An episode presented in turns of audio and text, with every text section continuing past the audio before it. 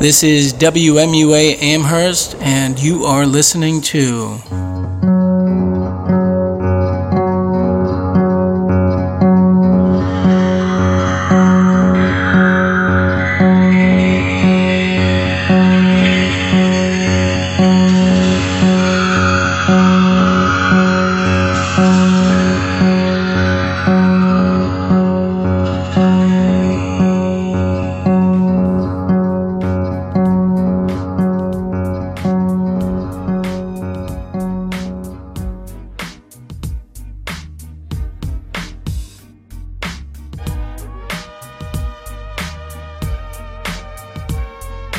So, the shortest job I probably had ever was one night. I was a delivery guy in Park Slope in Brooklyn for a place called the Mexican Sandwich Shop. Now, I knew the owner, Peter Kane, and I was very fond of him, and we had worked together before. And when he called, I thought, you know, why not? Let's just try it out. It's going to be a one night thing. Never done this before. And I was already planning to go out dancing way later, like at midnight that night. And I actually went over pretty much dressed up to go dancing, which meant like a black suit, a white shirt, an ascot, cowboy boots, and like these really big, lightly tinted glasses. Okay, almost like an Elvis impersonator, but like not an Elvis impersonator. Now, right away when I get to the restaurant, I realize that there's a big problem. We actually have two problems, but the first problem is was the bike the bike was just way too short. Now, if you know anything about bikes, like where your seat is positioned is actually really important because your legs are like your pistons. And so this bike, it was for someone who had, was like 5'2 or 5'3 tops, and there was no way to raise the seat because the stem was actually really short itself and it would not raise. And I'm looking at the bike, and there's this like young guy and this young woman working the counter of the Mexican sandwich shop, and I'm looking at the bike, and I'm kind of like, is there some way we can get the stem? Is there a different stem for this bike somewhere? Because this is really low. You know, they don't care. And then I'm like, can we shift the part of the thing that holds the food? It's like the tray that's going to hold the food. Can we switch it to my bike? And they're like, we don't have tools for that. You know, they they're not helpful. They don't want to deal with me. Food orders are already coming in left and right, and they just need this food out there. The other thing is, like I've never delivered food before. Like I don't know what the system is for delivering food. I don't know what the money system is. I don't. What do you say into the internet? I say food delivery or something like that. But never done it before. I've had food. I haven't even had food delivered to me that much. And the food itself is a whole other issue. Okay, this place is called the Mexican Sandwich Shop. Have you ever heard of a Mexican sandwich? Like, this is not like two pieces of bread with some Mexican food in between. Like, this thing that they offer is like hard to describe. It was kind of like a giant floppy empanada. It's as if you like had a giant uncooked pizza and then flipped it over and they don't have packaging for it. They don't have the right packaging because it's kind of a new product. It's not like Chinese food. You know, with Chinese food, you can't go wrong. You get jamming everything in, it's perfect, no food is going to shift. This is like a bag with a box with this giant empanada kind of rolling around in the box. So when like I do deliver this food, I'm really careful to get out of there as fast as possible because I know as soon as they open it up, they're gonna be like, "What happened to this thing?" and I don't want to hear it. And although the people at the restaurant, they got calls, they heard about it for sure. Meanwhile, I'm out. You know, like I deal with the bike, I get on the bike, I get the floppy empanadas, and I'm gone the slope, and I've got my addresses. And these other delivery guys, they're just zipping around the slope. It's just like bing, bing, bing. I mean, they're everywhere, and I am just chugging it, chugging it up these streets, just chugging it up this slope you know, with this very low seat. Like, you know, I wasn't in the best shape, but I biked all the time. It really was the bike killed me on this. And so I'm just sweating, you know, with this suit jacket and ascot on. I'm totally wet with sweat as I'm just moving so slowly up the slope. You know, it's like I never felt like I was ever going down the slope. Like all I remember, and even at the time, all I could think is I'm always moving up this slope. Like I ha- I know I have to go down to get the food. on Fifth Avenue to bring it up to the other avenues. I just don't remember that part, or it didn't even feel like I had it because it went by so fast, and just feels like the whole time I'm just pushing the bike up the slope with this food that's slipping around.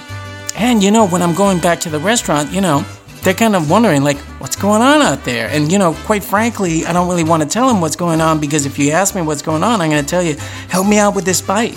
I honestly don't really want to talk about it. Plus, I'm by that point, I'm a couple hours in. I only have a couple hours left. This is never going to happen again, so I just keep moving. I recognized at the time that everyone had the right and privilege to be pissed off with me. Like, if I was them, I'd probably be pretty pissed off myself. So, as I'm going through these doors, I kind of fully expect people to give me a piece of their mind.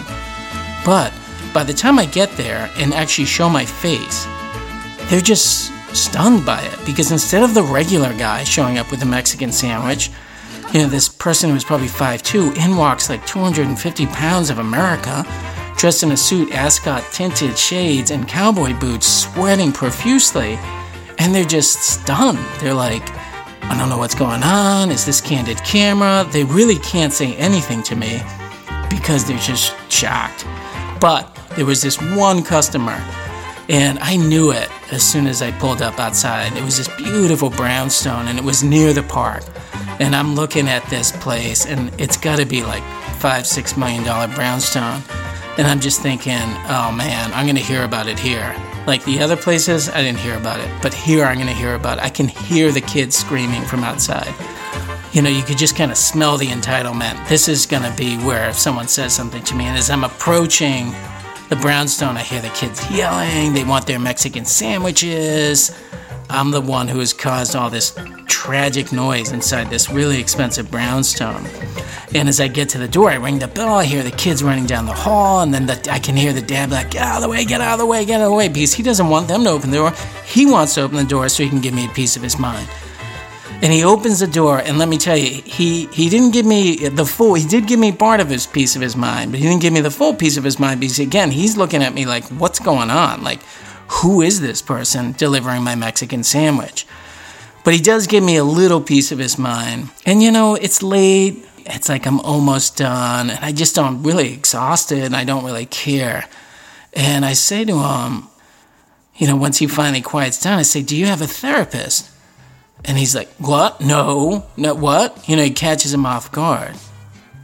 And I say, Well, I think you could use one. And I got a number for a good therapist if you need one. And that was it. You know, no tip there. I barely got tipped at all that night. And I remember going back to the restaurant to this young man, this young woman, and I think they pay, tried to pay me. I think they did pay me, and I didn't even want to take it. You know, I just felt like I had failed so badly. I didn't really even want the money. I said, Tell Peter I'm sorry. I did my best. It was a disaster. I'm never going to do it again. I apologize. And then I went out, you know, and I the last thing I want to do is get on my own bike, so I left it locked up over there. I hit a liquor store, get a little flask of gin, just able to think about going out dancing, head down the subway stairs, get on the train, go to dance. Hello and welcome to Barbarian in the Valley, the noon to 2 p.m. slot here on WMUA Amherst. Just a reminder of our format we got a first hour of descent into the valley, going from the coherency of the mountaintop into the fertile and verdant incoherency of the valley itself. And then after that, Jeremy Whalen will be joining us as per usual, his orange truck snaking through the valley towards us, and he'll be bringing a guest with him too. Now, each week we choose a theme, of course, and then we realize that the beauty of choosing a theme, opposed to any kind of actual structure, is that you can just throw everything in that sounds good, or might sound good, or might fit, and then somehow you listen to it and you're like, well, I'm not sure that sounds good, but it fits. This week's theme ill suited. That's right, just to be really clear, this week's theme ill suited.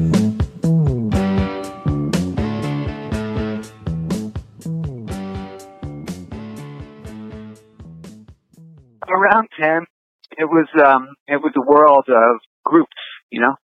So, uh, you know, my town and where I lived was very much very dominated by the group that was called Guidos. That sounds like a um, a pejorative term now, but it was, but that group was self-identified as such, right? Okay. So you're 10 years So- old. Were you in the Guido group? No, but I wasn't really in any group. Definitely wasn't in like the preppy group. There were no such things as preps in, in my town, but it, but in the towns, like in a couple of adjacent towns, um, Glen Ridge and, and Montclair, those towns were dominated by self-identified preps, right? And you at school, you're a Catholic school, so you're in uniform at school, right? Yeah, polyester pants, cotton shirts, and polyester ties. You go and you see this shirt. Where did you buy the shirt? Oh, I don't remember the names of those stores, but definitely like there were stores that sort of catered to like kind of like kind of like nightclub culture for kids looking kind of stuff. Yeah. you know? So it was like a short sleeve shirt and it had the, just the sleeves were like like a little like maybe a shade lighter than middle gray and the and the bulk of the shirt was like a shade or two darker than than white. So it was two toned and like with two conspicuous 360 degree zippers right at the shoulder. Like in the armpit, right? Yeah, yeah, exactly. Went around the armpit and up the shoulder.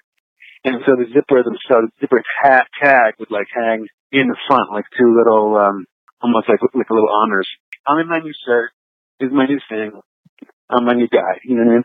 Um, this is me now. I'm the guy with the yeah. zipper shirt. Yeah, I'm 10 Yeah. years old, and Yeah. this is about as big as it gets. we were still like going to church as a family, and we were walking to church. Yeah, I think I was in like third grade. Um, anyway, so yeah, there's the bird walking to church, and, and all of a sudden, my family keeps starts saying like, "Hey, David, you know, you'd look really, really way cooler if you unzipped those those sleeves and just like went sleeveless. That would be that would be really cool." I mean, you guys are out of your minds. I mean, I like zippers, but that is dumb looking. You know, I'm not not about to, not about to go like like a half a tooth zipper around my armpit and like no sh- no sleeve. That would be that would be straight up Lido, and I like the middle, middle ground here. Yes, because there was a, just like this immediate consensus, you know, hmm and and care. Like there are it's a mess. I started smelling because I don't know if I said the, the reason they were saying it is because a bird had pooped on my left sleeve.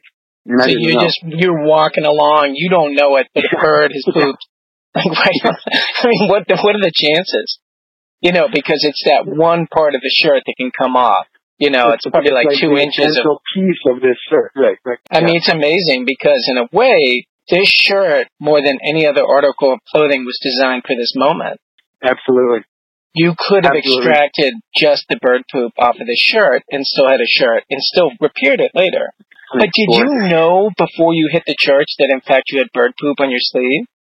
No, as far as I remember, the story that I've that I've like given myself is that I've learned like after church. But I remember being in church feeling like whoever, whichever family member was sitting next to me, just really stunk to high heaven. So you thought it was someone else. It was it was actually your left sleeve. It was my left sleeve. Yeah, And then when you Wow. when did you discover it? I think on the way home, on the walk home, and I was like, "Why didn't you guys tell me?" They're like, "Yeah, so I was trying to get you to take your sleeve off." I was like, Why wouldn't you just tell me? "Oh, we didn't want to get get you upset." Yeah, that really upset me. Right. And what did you say? I guess I got upset a lot, you know. But you know, Maybe that's why they didn't tell you. yeah, yeah.